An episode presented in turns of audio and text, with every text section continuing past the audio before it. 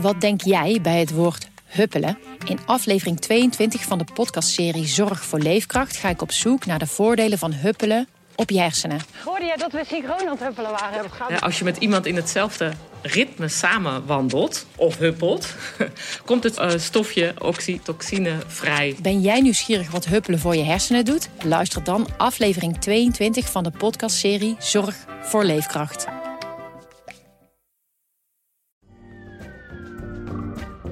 Welkom bij Wijsneuzen de Verkiezingen, de wekelijkse podcast van Trouw voor alle kiezers die nog aarzelen, maar één ding zeker weten: je stemt niet op een racist. Deze vierde aflevering staat in het teken van ongelijkheid. Heeft iedereen gelijke kansen in Nederland? Op een goede toekomst, de beste opleiding, werk van betekenis tegen een fatsoenlijk loon, een dak boven het hoofd en een vangnet voor als het misgaat. En wat willen politieke partijen doen om verschillen te verkleinen? En wie moet dat betalen?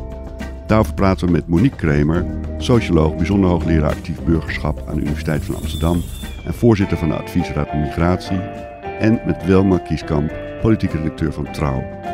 Mijn naam is Frits van Ekster en tegenover mij zit zoals altijd politicoloog Menno Hurekamp. Menno, de campagne was al begonnen, tenminste wij zijn er al een paar weken geleden mee begonnen. Maar deze week met een aantal debatten is het zeg maar meer serieus begonnen. Althans, zo doen we. Um, en daar was het noordelijke debat, wat in het zuiden, althans in Den Haag, plaatsvond. Maar het heette het noordelijke debat. En dat stond in het teken van, ja, waarvan wat eigenlijk? Het was best wel een goed inhoudelijk debat volgens mij. Het was een zeer inhoudelijk. Ja, mij bleef vooral een beetje bij dat uh, de, de lijsttrekkers van de regerende partijen er niet waren. Ja. Dat ze dat. Rutte, Kaag en dat Rutte, Ja, en dat Rutte dat overliet aan uh, zijn nummer drie. Ja, nummer twee was verhinderd nummer 2 had ook geen zin. En um, dat hij nee, zich, die had een corona-kwestie. En dat hij zich dus een beetje uh, obligaat bleef uitdrukken. Dus dat je daar eigenlijk niet heel veel wijzer van werd.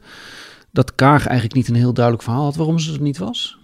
Um, en, nee. en dat je dus denkt van ja, is ze misschien, heeft ze misschien vindt ze, ze wil zo graag minister-president zijn dat ze gewoon niet met het voetvolk wil debatteren. Want debatteren is toch een beetje smoezelige activiteit. Dat kan alleen maar afbreuk doen aan je reputatie ik weet niet, mij beleef een beetje dat soort dingen bij. Hm. Wilma, heb jij het ook gezien? Ik heb het gezien en um, waarom Sigrid Kaag er niet was, dat um, had onder andere ook te maken met dat er op dat moment een uh, crisisberaad gaande was over corona.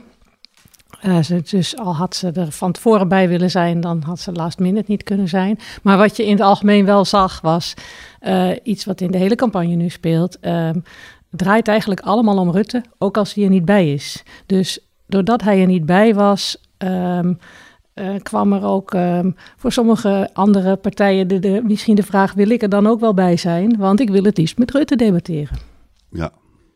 En de campagnekoorts is eigenlijk ook vervangen of wordt overschaduwd nu door de Elfstedenkoorts. Uh, waarbij eigenlijk alle politieke leiders als een soort rajonhoofden over elkaar heen buitelen om te zeggen dat er toch echt wel een Elfstedentocht zou moeten kunnen komen. Alsof dat een verkiezingsitem is en alsof zij daarover gaan. Dat viel mij ook wel op. Het was wel een beetje pijnlijk ja, als de Tweede Kamer dan ook begint aan te dringen dat er echt wel een Elfstedentocht zou moeten komen. Dat, dat heeft wel iets pijnlijks als die Kamer eerst amper zijn best doet om uit te leggen waarom de scholen dicht moeten. En dan nu opeens wel een Elfstedentocht. Het was wel een beetje treurig. Je moet wel voor de avondklok ook binnen zijn in Leeuwarden. Ja. Uh, laten we het over ongelijkheid hebben met Monique Kremer. Um, Monique, als we het over ongelijkheid hebben in Nederland, waar hebben we het dan wat jou betreft vooral over? We hebben allerlei soorten ongelijkheid. Eh, we hebben inkomensongelijkheid, waarbij we zien dat de laagste inkomens al decennia achterblijven op de hoogste inkomens. We hebben ongelijkheid wat betreft opleiding, waarbij je ziet dat mensen met een hoge opleiding ook qua arbeidsmarktkansen, uh, qua vermogen enorm wegrennen bij de rest.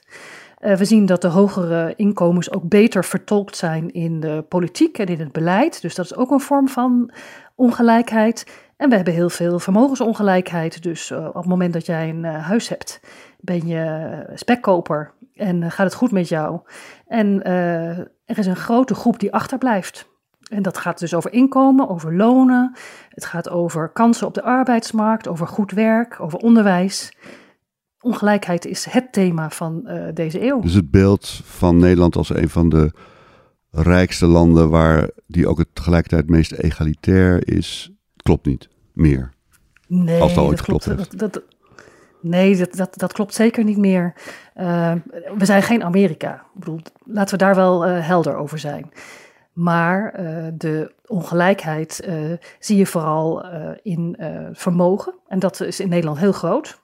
Ook groter dan in onze omringende landen. Dus op het moment dat je geld hebt, word je rijker.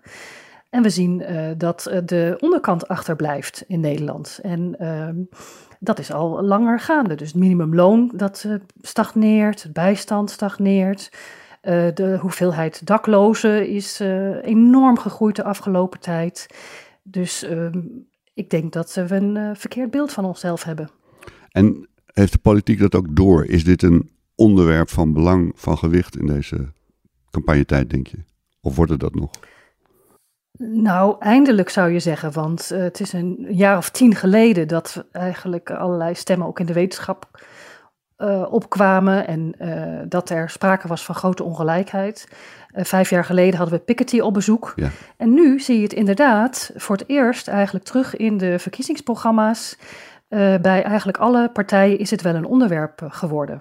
Allerlei vormen van ongelijkheid. En de coronacrisis heeft dat versneld, omdat we zien ook en aan de lijve ondervinden dat ongelijkheid een thema is. Maar het is een thema, maar uh, er staat altijd heel veel mooie dingen in verkiezingsprogramma's. Hè? Dus uh, boter bij de vis, dat moeten we nog even afwachten. Welk thema is denk je het meest, of welk ongelijkheids, welk voorstel om ongelijkheid te verkleinen is het meest, uh, springt het meest in het oog en is misschien het meest kansrijk?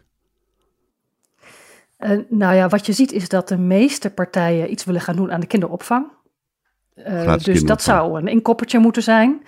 Maar goed, dat gaat ook over de middengroepen. Hè? Dus als je beleidsvoorstellen hebt die ook nog goed zijn voor de, voor de middengroepen en voor de hogere groepen, dan heb je de meeste kans uh, van slagen. Dus kinderopvang, uh, dat zal wel worden. Toeslagen heeft ook iedereen in zijn programma staan. Dus daar zal ook wel het een en ander gaan veranderen.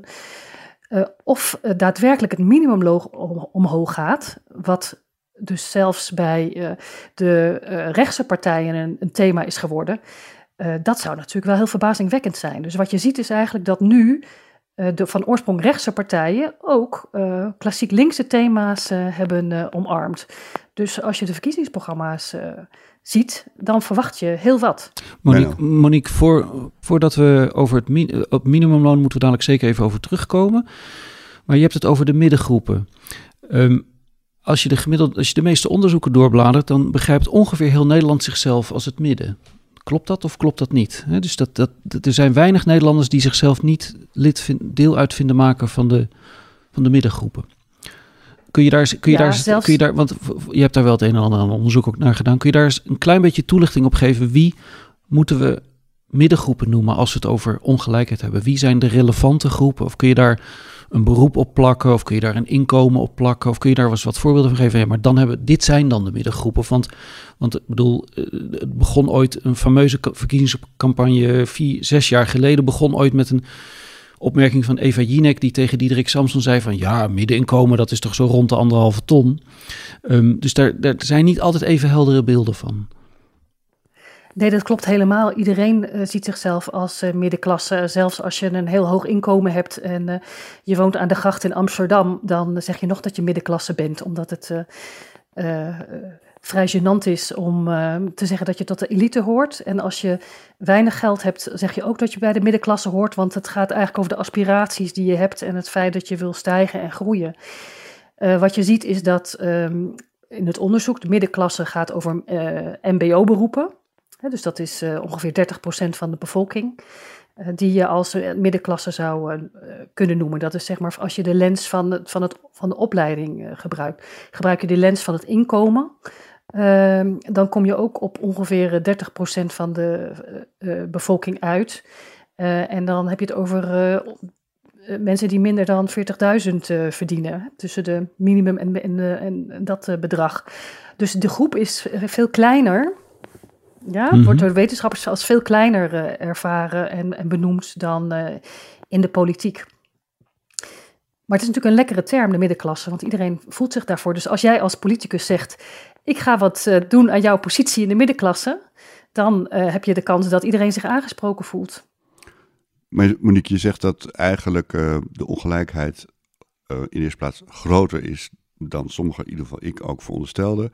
En in de tweede plaats zeg je eigenlijk, um, het valt op dat de meeste programma's dat nu eindelijk, de meeste partijen dat nu eindelijk wel in een programma hebben gezet. Wat daarvan komt, moeten we, moeten we uiteraard. Nou, dat, minimum, dat minimumloon, hè, dat benoemde Monique Dat zou het meest concrete zijn. En dat, dat zit, lijkt er echt, dat lijkt, daar, moeten we denk ik ook wel even bij stilstaan, want dat lijkt er ook echt wel aan te komen. Um, tenminste, ik denk dat ook Wilma dat wel kan bevestigen. Ja, toen de partijprogramma's uh, of de verkiezingsprogramma's dit najaar uh, in conceptvorm kwamen, toen was eigenlijk dit het wat er uitsprong als punt waarvan je zag, uh, daar zijn ze het nu al zo over eens dat moet een inkoppertje zijn bij de aanstaande kabinetsformatie. Uh, zowel het CDA als VVD zijn nu ook voor uh, verhoging van het minimumloon met 10%.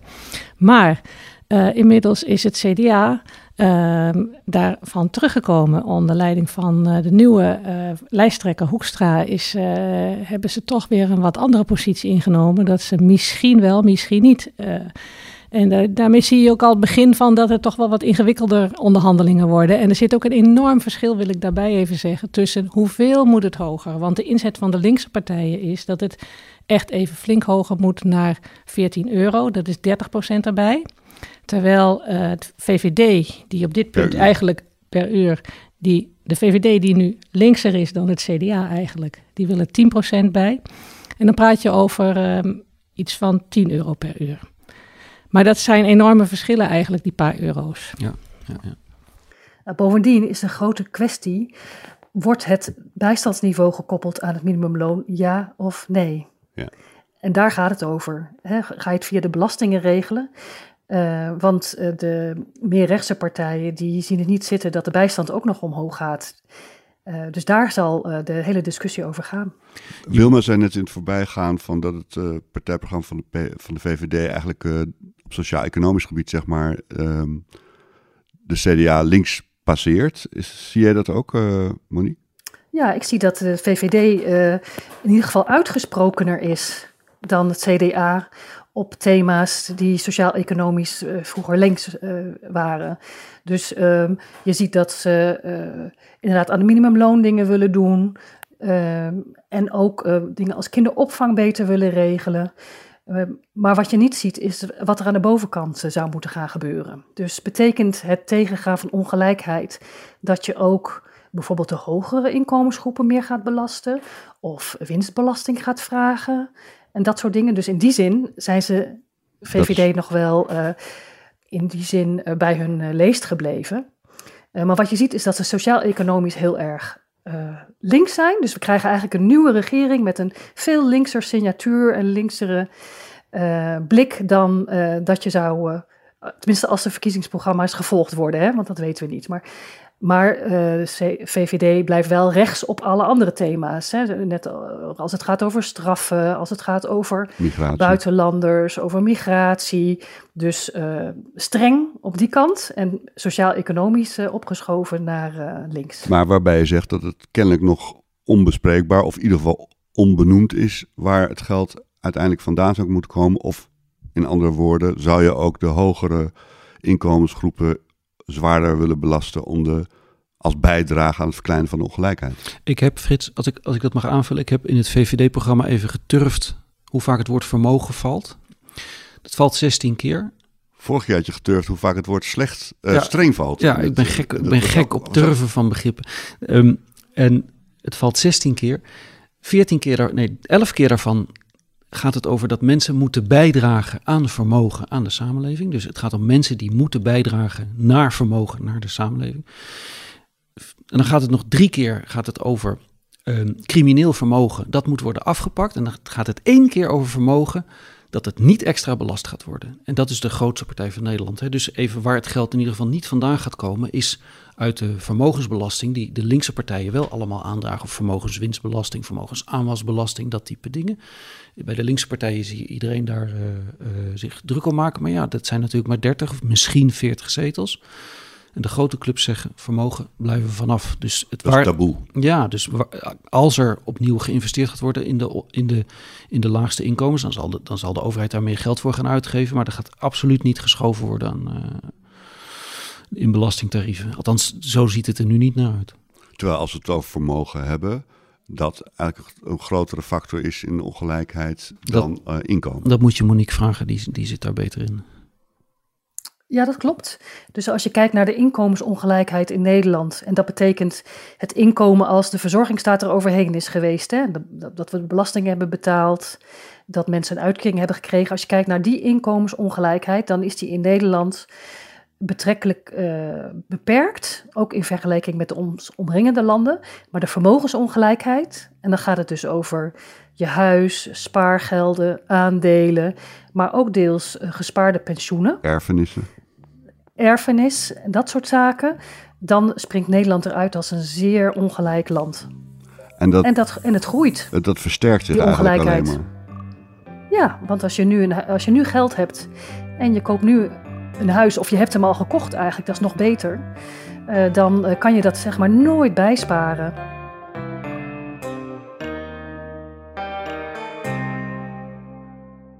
Welke knoppen zou de politiek kunnen draaien om dat uh, verschil of dat onrecht of die scheefte te verminderen, Monique, denk je? Nou ja, wat wel interessant is, is dat er discussie is over erfbelasting. En dat dat zeg maar in het wetenschappelijke bureaus van de partijen zoals CDA, VVD, wordt dat wel degelijk ook benoemd, erfbelasting. Dus het borrelt al een beetje op die wetenschappelijke bureaus. Dat vindt dan langzaam zijn weg misschien ook naar de partijprogramma's en de... Ja, omdat het ook wel een onderdeel is van een liberaal gedachtegoed, is dat je toch je eigen geld moet verdienen. Want Monique, met een 100% erfbelasting begint iedereen op start. Of dat is, dat is het idee. Je kunt helemaal niks erven. Iedereen moet zijn eigen inkomen verwerven. En als je doodgaat, dan is het gewoon klaar. Dan valt het weer aan de publieke zaak. Dat lijkt me nog een beetje brug te ver, Menno Hurenkamp, uh, voor de, de, de vestiging van deze socialistische heilstaat misschien in jouw ogen. Nou ja, maar ik denk ook, ook nog je moet ook niet vergeten wat, wat, wat voor een uh, gevoel dat geeft. Als je zelf een keer een erfenis hebt gehad, uh, bijvoorbeeld van, uh, van je ouders, dan, dan, dan weet je dat, dat daar ook een emotionele lading aan het geld zit. Dus 100% erfbelasting lijkt mij niet zo zinvol. Waar de discussie over gaat, is het vrijhouden bijvoorbeeld van erfbelasting voor kleine huishoudens. De, de pijn zit hem in de familiebedrijven en dergelijke. Dus op het moment dat je. Uh, en daar, daar zie je ook de grootste uh, groei in van uh, mensen die het kapitaal van pa overnemen. dus de discussie is van moeten we dat niet splitsen? Dus het idee is dat je voor kleine erfenissen dat je daar geen belasting op gaat heffen, maar hoe groter die wordt, hoe meer je daarop gaat heffen. Om ook te zorgen dat ja, die emotionele lading die ook het heeft, dat hij die niet helemaal uh, kwijtraakt. Iedereen herkent dat. Hey, Monique, jij schreef um, vijf jaar geleden gaf jij een interview aan Trouw met uh, onder andere Wilma Kieskamp. Um, dat de Nederlander het gevoel heeft dat hij permanent aan zijn stoelpoten wordt gezaagd op heel veel fronten. Hij zich onzeker, onvast voelt. Heeft de, de groeiende ongelijkheid daar ook iets mee te maken? Jazeker. Eh, we hebben te maken met de flexibele arbeidsmarkt bijvoorbeeld, waardoor mensen niet weten of ze wel een baan uh, hebben in de toekomst. Dat zorgt voor heel veel onzekerheid. En die flexibiliteit die is ongelijk verdeeld. Dus hoger opgeleiden hebben veel vaker een vast contract. Dus de middengroepen en vooral de onderkant, de lager opgeleiden, de helft heeft maar een vast contract. En de rest is onzeker. Dus dat is al een heel belangrijke ongelijkheidskant. Is die onzekerheid over de toekomst van, van je baan, van je werk, is dat ook iets wat op de agenda staat, op de politieke agenda staat, wat ook inzet is van deze verkiezingen? Ja, ik, ik, ik denk dat we um, niet moeten vergeten dat voordat corona uitbrak, dat, um, dat we bezig waren met een enorme discussie over lerarentekorten, over boze verpleegkundigen die op het Malieveld stonden. Het Malieveld stond elke week vol met uh, demonstraties. En um, die hele discussie die nu gaande is, die je terugziet in de verkiezingsprogramma's, die heeft eigenlijk denk ik te maken met een soort reactie en verwerking nog van de financiële crisis van jaren geleden. Toen eenmaal de, de welvaart weer gegroeid was, hadden we allemaal de vraag van waarom bestaan er eigenlijk leraartekorten en waarom kunnen die niet opgelost worden? waarom verdient een agent zo weinig en waarom kan een agent geen huis kopen? En, en daarmee is dat helemaal op de agenda gekomen. En dat heeft corona nu versterkt. En uh, dat, is, dat is denk ik de belangrijkste oorzaak van dat we nu die, die shuffle naar links zien. Maar zijn er ook, uh, Monique, uh, goede ideeën, heb jij die gezien, over hoe we dan met de toekomst van flexwerk om moeten gaan? Moet flexwerk dan vaster worden en vastwerk flexer worden? Of wat voor ideeën leven daar? En spreken die ook tot jouw verbeelding? Uh, wat leeft is bijvoorbeeld het flexibele contract duurder maken. En dat is ook al wel ingezet bij het kabinet, maar dat wordt versterkt. Ehm, ZZP'ers uh, vastigheid geven door middel van uh, sociale zekerheid. Dat staat ook in uh, bijna ieder verkiezingsprogramma. Om te zorgen dat ZZP'ers ook een ehm, beroep kunnen doen op een uh, uitkering. En dat hebben ze trouwens ook al masse gedaan hè, in deze coronatijd. Dus er, er, gebeuren ook dingen die we daarvoor echt niet voor mogelijk uh, zagen. Namelijk dat de overheid uh, ja, zich weer behoorlijk begeeft op het sociaal-economisch terrein en zekerheid gaat bieden aan burgers. En dat wordt versneld door corona eigenlijk. Ja, het is een, een, een zeer wonderlijke tijd waarin Keynes terug is, waarbij gezegd wordt dat investeren van de overheid uh, juist een goede zaak is. En vijf jaar geleden hadden we dat echt niet kunnen voorspellen. We zien echt een terugkeer van de overheid. Het heeft natuurlijk ook wel iets mee te maken, Monique, dat het, um, het is ook wel heel goedkoop hè, voor de staat om geld te lenen. Sterker nog, ze krijgen er zo'n beetje geld voor. Ze krijgen er geld bij als ze geld lenen. Hè. Dus, dus los van dat het ideologisch aantrekkelijk klinkt om in tijden van crisis je heel breed te maken als uh, staatsmannen en staatsvrouwen. Um, uh, is het ook wel ontzettend makkelijk. Het, is, het, is, de, de, het zou erg dom zijn om het anders te doen. Uh, omdat het, het, het, het, het, geld voor obligaties ligt gewoon op straat. De, de overheid kan onbekommerd schulden maken, onbekommerd geld uitgeven. Ja, dus de, de testcase is of, we, of ze dat straks ook nog blijven doen. Of die zakken inderdaad zo diep blijven. En of we niet straks toch nog de discussie krijgen over bezuinigingen, dat, dat wordt de grote vraag. En wat bedoel je dan met straks? Of aan welke periode denk je dan? Denk je dan aan over twee jaar of zeg maar direct post-corona? Of denk je, uh, hoe, wat, welke tijds, uh, tijdslimiet? Hoe, wanneer verwacht je die?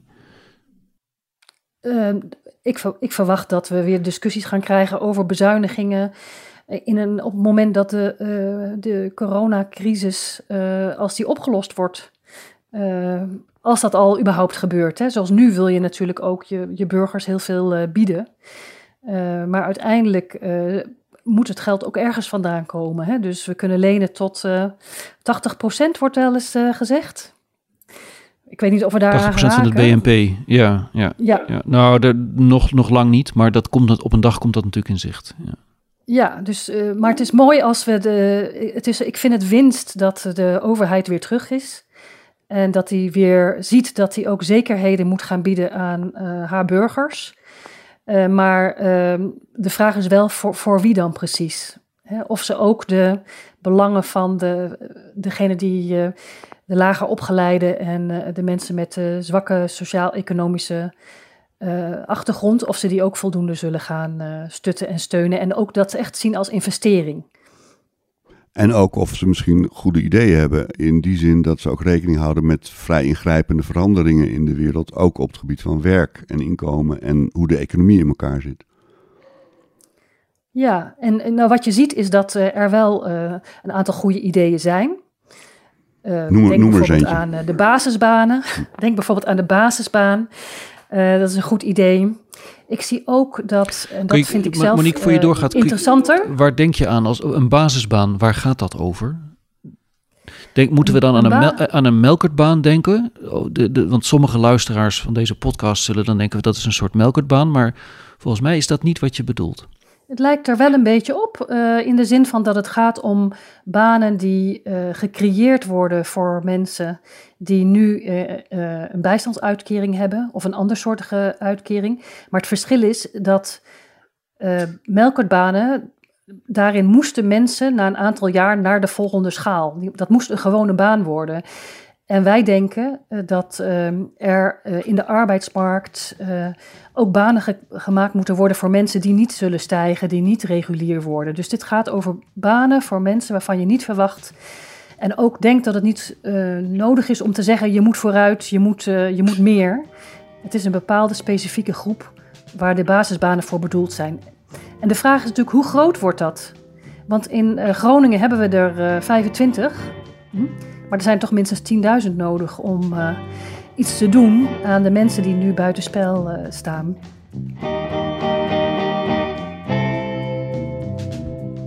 Is gelijkheid ehm, en ongelijkheid, dat is niet alleen een materiële kwestie. Het is ook de manier waarop groepen met elkaar omgaan. Hoe het in het onderwijs gaat, hoe op de woningmarkt gaat. Ehm, wat zie je daar? Zie je daar ook uh, dat er een zekere urgentie begint te ontstaan om de ongelijkheid daarin terug te dringen of te verkleinen? Ja, wat je ziet is dat uh, polarisering in bijvoorbeeld het onderwijs ook een belangrijk thema is.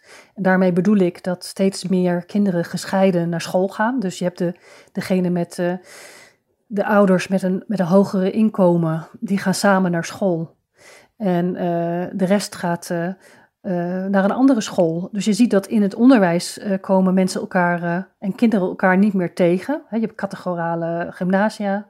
Je moet heel snel, uh, vroege selectie, dus op je twaalfde moet je, moet je al beslissen en dan ga je naar aparte school. Dus je ziet dat mensen elkaar ook in, op school niet meer zo makkelijk tegenkomen.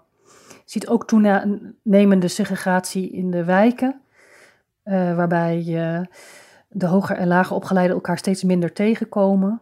En dat is wel een heel belangrijk probleem. Komen we elkaar nog tegen? Letterlijk en figuurlijk. Letterlijk en figuurlijk, ja. En wat mij het meest zorgen baart, is dat uh, onderzoek laat zien dat de belangen van de lager opgeleiden eigenlijk nauwelijks een rol krijgen in het beleid. Dus er is heel mooi eh, politicologisch onderzoek dat laat zien dat uh, uh, op het moment dat de hoger opgeleiden achter een bepaalde maatregel staan, ja, dan wordt het kabinetsbeleid. En als het lager opgeleiden iets willen, dan komt het nooit in het kabinetsbeleid terecht. Dus alleen als de hoger opgeleiden ermee eens zijn, dan vindt het, uh, vindt het zijn uh, doorgang in, uh, in het overheidsbeleid. En ik vind dat dus chockerend. Dus die diploma-democratie, dat klopt. Ja, Hebben we het hier nu over windmolens, Monique? Of wat is het meest, wat is wat jou betreft de meest, het meest pregnante voorbeeld? Laadstations voor je Tesla. Ja, dus, dus, dus gaat dit inderdaad over de ruimbaan voor de elektrische auto van meer dan een halve ton en dat type dingen. Dus grote investerings uh, belastingaftrek voor uh, dure spullen? Of um, uh, wat, waar, waar, vind je het dringend? Waar, waar, waar, waar, zeg je van ja, dit type beleidsmaatregelen komt niet aan de orde? Zou wel uitdrukkelijk lager opgeleide in de kaart spelen, maar we hebben het er eigenlijk amper over. Nou, de, ik vind de verhoging van de lonen in de publieke sector bijvoorbeeld is zo'n onderwerp van de banen die aan de onderkant zitten. En dan hebben we het dus niet over het minimumloon, hè, maar dan heb je het over lerarensalarissen of over... Lerarensalarissen, maar ook de, de, de salarissen in de zorg, de verzorgenden. Um, ik hoorde laatste cijfers over defensie, eh, ook hele lage lonen. Uh, dus het gaat om de lonen in de publieke sector die meer, ja, waar niet de hoge opgeleiden zeg maar op ze uh, aan trekken. Dus de managers die in, de, in de zorg en het onderwijs en zo, daar, daar zal het wel prima mee gaan. Maar het gaat om die soorten lonen. Maar ook de basisbanen, daarvan ben ik heel erg benieuwd of dat nou echt kabinetsbeleid gaan worden. Want de hoger opgeleiden hebben daar geen baat bij. En dus zijn die lagere, uh, lagere inkomensgroepen ook niet echt vertegenwoordigd in de partijen zoals we die kennen en die straks bij de formatie misschien moeten aanschuiven, Wilma? Dat is uh, natuurlijk altijd al het probleem geweest van politiek, Frits. Dat die belangen altijd wat, wat slechter doorkomen. Uh, zijn wel, je merkt wel dat, dat met name bijvoorbeeld uh, de salarissen in de publieke sector, dat is wel wat Monique nu net ook noemt, dat is de afgelopen tijd wel heel erg um, een politieke kwestie geworden waar iedereen wel een oplossing voor vindt, wil. Maar je hebt ook meteen gezien toen het ging over concreet de salarissen van de verpleegkundigen, hoe ingewikkeld het meteen weer werd. Daar zijn keer op keer moties over geweest. En er is aan de ene kant gunt iedereen het, iedereen die verpleegkundige. Maar het gaat ook meteen om enorme bedragen. Dat hebben we gezien toen die uh, bonus voor de zorg werd uitgekeerd. Toen hebben ze alleen nog maar één klein bedrag gekregen, eenmalig.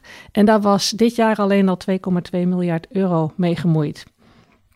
Dus dat is ook het probleem. Je moet eigenlijk dan, het zal Monique ook uh, in de hoofd, zie ik haar daar die som al maken. Uh, als je dan echt iets wilt repareren aan de onderkant, dan, heeft, dan dat kan niet gratis. Je moet dan eigenlijk in je hele, hele politiek andere keuzes gaan maken om dat te financieren. Maar dan helpt het dus niet dat die stem ook niet echt in Den Haag uh, vertolkt wordt. Nog steeds. Of onvoldoende? Menno.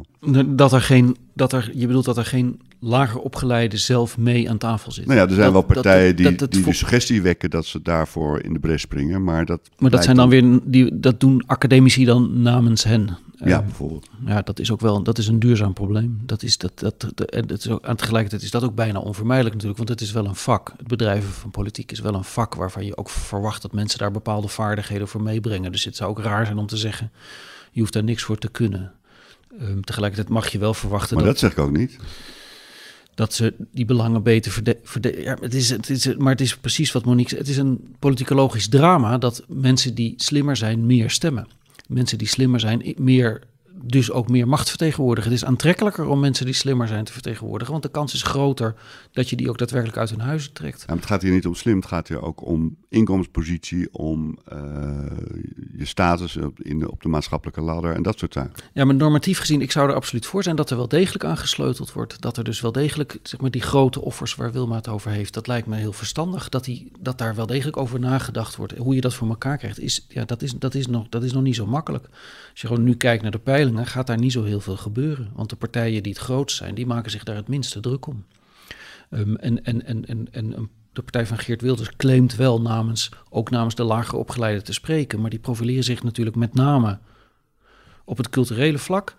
En hebben gek genoeg het aura dat ze sociaal-economisch links zijn. Maar als je kijkt naar hun stemgedrag, is dat eigenlijk ook 9 van de 10 keer helemaal niet waar. Of hebben ze een tamelijk conservatief stemgedrag, ook helemaal niet geneigd om echt daadwerkelijk mee te werken aan herverdeling van inkomen van eh, rijk naar arm.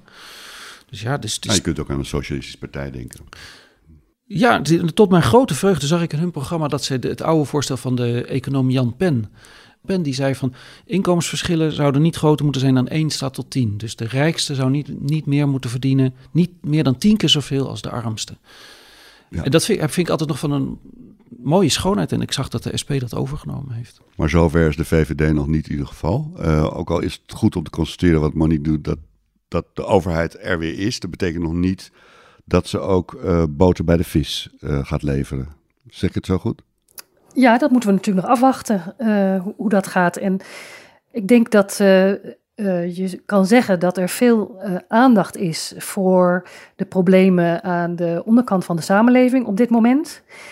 Maar dat er nog weinig creativiteit is om te kijken hoe je nou ook, als het gaat over ongelijkheid, ook iets doet aan de bovenkant. Om de bovenkant te dempen, de lonen aan de bovenkant te dempen, de vermogens aan de bovenkant te dempen. En om ook na te denken over ja, de her- herinrichting van onze economie, om het maar zo eh, te zeggen. Wat bedoel je daarmee? Herinrichting van de economie? Nou, hoe je nou kan zorgen dat de vermogens niet verder groeien.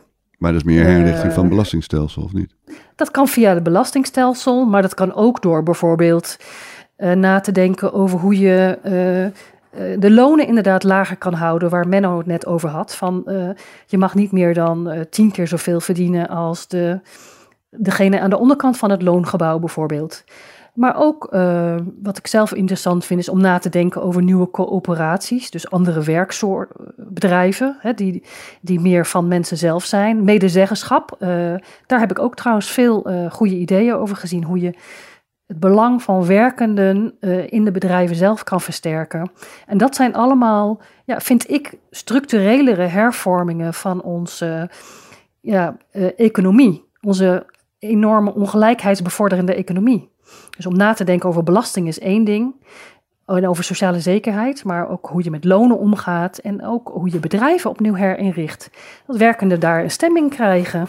Kunnen dat in een economie die zo open is en zo verweven is met eh, de rest van de wereld? Ja, natuurlijk. Eh, ehm, natuurlijk kunnen we dat doen. Eh, we hebben altijd een eh, belangrijk nationaal beleid gehad.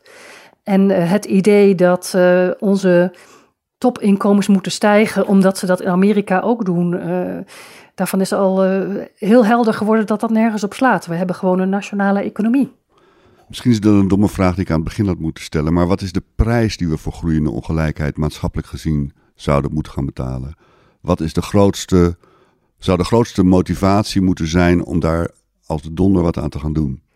Eh, als het gaat over ongelijkheid, dan eh, zien we dat het enorm veel problemen veroorzaakt. Van eh, ge- gezondheidsproblemen, eh, eh, je gebruikt eigenlijk al je, de competenties ook niet van de mensen die, die je in het land hebt. Hè, als je heel ongelijk bent. Je vermorst bent. kapitaal eigenlijk, je vermorst menselijk kapitaal. Ja, en je zorgt voor, voor, voor ongezondheid, uh, je, uh, je zorgt voor disrespect van mensen. Dus er zijn enorm veel uh, problemen. Sommigen zeggen zelfs dat het probleem is voor, ook voor het vertrouwen in je instituties. Dus da, hoe, daar gaat het ook niet daarmee helemaal bedoel ik bijvoorbeeld mee. de, de, democratie en dergelijke. Dus er is heel veel onderzoek dat aantoont dat ongelijkheid in een land heel negatief uitpakt voor echt allerlei uh, terreinen, van vertrouwen tot en met uh, gezondheid. En, en, vrijwel alle economen zijn het er ook over eens dat als je mensen net meer dan het minimumloon betaalt, dat ze 9 van de 10 keer dan ook beter werk leveren. Dat ze meer bereid zijn om zelf te investeren, meer bereid zijn om door te leren, meer bereid zijn om risico's te nemen, creatiever worden. Dus 9 van de 10 keer levert het ook toegevoegde waarde als je de meute niet uitknijpt, maar als je op de een of andere manier uh, normaal betaalt. Wat ik wel verwarrend vind, Wilma, is dat je. Um, hoort dat zoveel partijen, bij zoveel partijen het wel op de agenda staat op de een of andere manier. Dat er zelfs ook, als het om ongelijkheid gaat, ook wel wat uh, consensus is over bepaalde maatregelen. Hoe, hoe, hoeveel hoger het minimumloon dan ook moet worden of niet. Um, maar dat je daarmee nog niet um, de overtuiging hebt dat het ook duidelijk een inzet van een, ja, van een formatieonderhandelingen wordt, waardoor er ook echt grote stappen gemaakt gaan worden, omdat dit land dat nou eenmaal ook niet zo die traditie heeft. Maar misschien ben ik te pessimistisch. Nou ja, om bij, bij informatie gaat het natuurlijk om heel concrete dingen waar je op elkaar op kunt vinden. En um, op dit moment uh, is toch de lijn in de, in de politieke programma's is uh, dat ze vooral inzetten op wat, wat Monique noemde, die aspiratie van het gevoel bij mensen in het land dat, uh, dat in die grote wereld om ons heen, die zo onzeker is geworden, dat je het niet meer beter kan krijgen of dat het voor je kinderen uh, niet meer weg is gelegd. En ik denk, wat ik vooral zie, is dat partijen daar iets aan willen doen, aan, aan dat gevoel van je kan, als je je inzet en als je je best doet, uh, kan je het beter krijgen. En het viel mij ook zelfs op dat uh, bijvoorbeeld uh, Wopke Hoekstra, die gaat nu op campagne en die heeft daar al een slogan voor bedacht. dat noemt hij dan de Nederlandse belofte. Dat is een soort variant op de, Am de Amerikaanse droom. Dus, hij, Iets van VOC-mentaliteit komt nu ook bij mij naar boven. Ja, ja, dat gaat dan heel simpel om wat op wie, wie hard werkt en zijn best doet, moet beloond, moet beloond worden. Moet het gevoel hebben dat dat, dat ook zin heeft. En, en dat je niet als je om je heen kijkt, ziet uh, dat jij hard werkt. Maar uh, dat degene die een, een, een, miljoen op de bank heeft staan, ondertussen 36 keer zo rijk is geworden, terwijl jij je spaargeld ziet, uh, maar, ziet verdampen. Maar Wilma, volgens mij was die belofte niet zo heel origineel?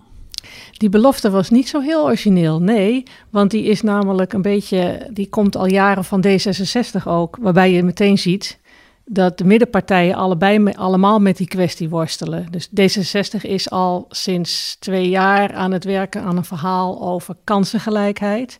Dat is ook hun inzet bij de verkiezingen. Dat gaat dan om, uh, bij hun wordt dat net iets anders geformuleerd. Dan is het, uh, zij zitten meer met de focus op de lagere inkomensgroepen die achterblijven. Dus op, op het verhaal van mensen die niet alles mee hebben. En hoe bijvoorbeeld kinderen die we nu allemaal kennen uit die serie Klassen op tv. Uh, ja. hè, hoe, je kunt, hoe je het onderwijs kunt veranderen, uh, zodat uh, ook alle kinderen, ongeacht hun thuissituatie, dezelfde start gaan krijgen. Dat zijn discussies waar de politiek nu wel mee bezig is.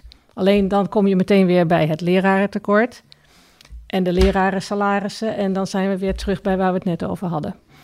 Nou ja, ik denk dat dat gevoel van ontbrekende grip en het verbreken van beloften, dat dat toch wel heel erg een middenklasse verhaal is. Dus hoe zorgen we dat uh, ja, we allemaal kansen krijgen, kansen die we ook kunnen pakken? Hoe zorgen we dat als je ergens goed in bent, dat je dan dingen kan bereiken? Daar vindt iedereen zich op, op dat thema. Ja, om grip te krijgen op die sociaal-economische uh, verschillen. Uh, dat is wel een belangrijk thema. Maar nogmaals, sommige partijen die maken zich meer druk en zetten zich meer in ook op de onderkant. Uh, en er zijn ja. partijen die zeggen, ja, de bovenkant die moet ook wat inbinden. Maar dat we ja. allemaal graag willen dat ons schoolsysteem goed functioneert, dat kinderen kansen krijgen, dat we goede zorg hebben, dat je niet te veel hoeft te betalen, dat we, dat we niet te grote verschillen moeten hebben. Daar is eigenlijk iedereen het wel over eens. Maar de onderkant en de bovenkant, dat zou mijn stelling zijn. Daarin zie je nog wel verschillen in de politiek. Ja, en het cliché is van deze tijd, nou, corona hangt over die hele verkiezingen natuurlijk heen. En het cliché is dat door corona we dit soort dingen scherper op ons netvlies hebben. En tegelijkertijd kun je afvragen van welke maatregelen nemen we in deze coronatijd om ook te voorkomen dat die tot een grotere ongelijkheid op zich alleen al leidt. En dan komt natuurlijk de belasting voor iedereen met een vaste, de, de, de, solidariteitsbelasting, de coronabelasting voor iedereen met een vaste baan in beeld. Ja, ik, lijkt me wel een goed idee. Uh, we hebben dit gezien bij hele grote uh, veranderingen of transformaties, bijvoorbeeld in uh, Duitsland. Op het moment dat er veel inspanningen verricht moesten worden om te zorgen dat Duitsland, de hereniging van Duitsland, ja, toen dat, dat was ja. iets heel groots. Ik, ik vind de coronacrisis ook iets heel groots. En we zeggen ook de hele tijd, we hebben nog nooit zoiets meegemaakt sinds de Tweede Wereldoorlog. Ja, daar past wat mij betreft ook inspanningen bij, die veel van iedereen vergen. Daar past vergen. ook een groot gebaar bij eigenlijk. Ik vind ook, wij zeggen de hele tijd dat wij voor solidariteit zijn. Dan moeten wij burgers ook uh, dat laten zien. Er zijn iets van 9 miljoen uh, mensen met een vaste baan in Nederland ongeveer, Monique. Iets in die orde, als stel nou dat iedereen 1000 euro zou betalen alle gemiddeld genomen, dat je, dat je iedereen naar rato maar gemiddeld 1000 euro laat bijdragen, dan heb je 9 miljard. Uh, aan solidar een solidariteitsheffing van 9 miljard, nou rond het af op 10 miljard. Um, dat is ook weer niet ontzettend veel, hè, om dat dan weer te verdelen onder de flexwerkers. Um, uh, dan kunnen ze dus allemaal een soort bonus à la de zorg ook krijgen. Um, maar ik denk dat als je daar nou een percentage van maakt, daar ben ik altijd veel meer voor waarbij de hogere inkomens daadwerkelijk, en liefst nog een progressief uh, stelsel zoals we dat ook in de belastingen hebben, dan gaat het wel wat opleveren, die coronabelasting. Dus het, het, doel, het dient twee doelen. Het ene is, is dat wij, als wij zeggen dat we solidariteit hoog achten, dat we dat ook la laten zien. Dat is één. Het tweede doel is dat uh, we daarmee ook echt dingen kunnen gaan betalen uh, die uh, we allemaal zo graag willen, zoals betere dienstverlening. En eerlijk gezegd, van de overheid, hè, eerlijk gezegd schieten we daar allemaal mee op als we ook de lonen in de publieke sector omhoog kunnen doen. Dus het is, een, het is echt een feest wordt het dan, dat betalen van die coronabelasting. Dank Monique Kremer, dank Wilme Kieskamp, dank luisteraars. Dit was de vierde aflevering van Wijsneuzen, de verkiezingen. U kunt deze week meer lezen over het thema ongelijkheid en de verkiezingen in Trouw. De krant die ook bij min 12 nog bezorgd wordt, maar u kunt hem natuurlijk ook digitaal lezen. Volgende week dan willen we weten hoe de politieke partijen de woningcrisis willen bestrijden. Waarom lukt het niet om meer betaalbare woningen te bouwen? Ons gast is dan Marja Elzinga, hoogleraar aan de Technische Universiteit Delft. Reacties zijn meer dan welkom. U kunt ons mailen via wijsneuzen.trouw.nl. Wijsneuzen wordt gemaakt door Menne Huurkamp en Frits van Ekster. Techniek Daan Hofstee. Coördinatie Trouw Joris Belgers. Muziek Jack van Ekster. Alle afleveringen zijn te vinden op de website van Trouw en de bekende podcastadressen. Hoort zegt het voort.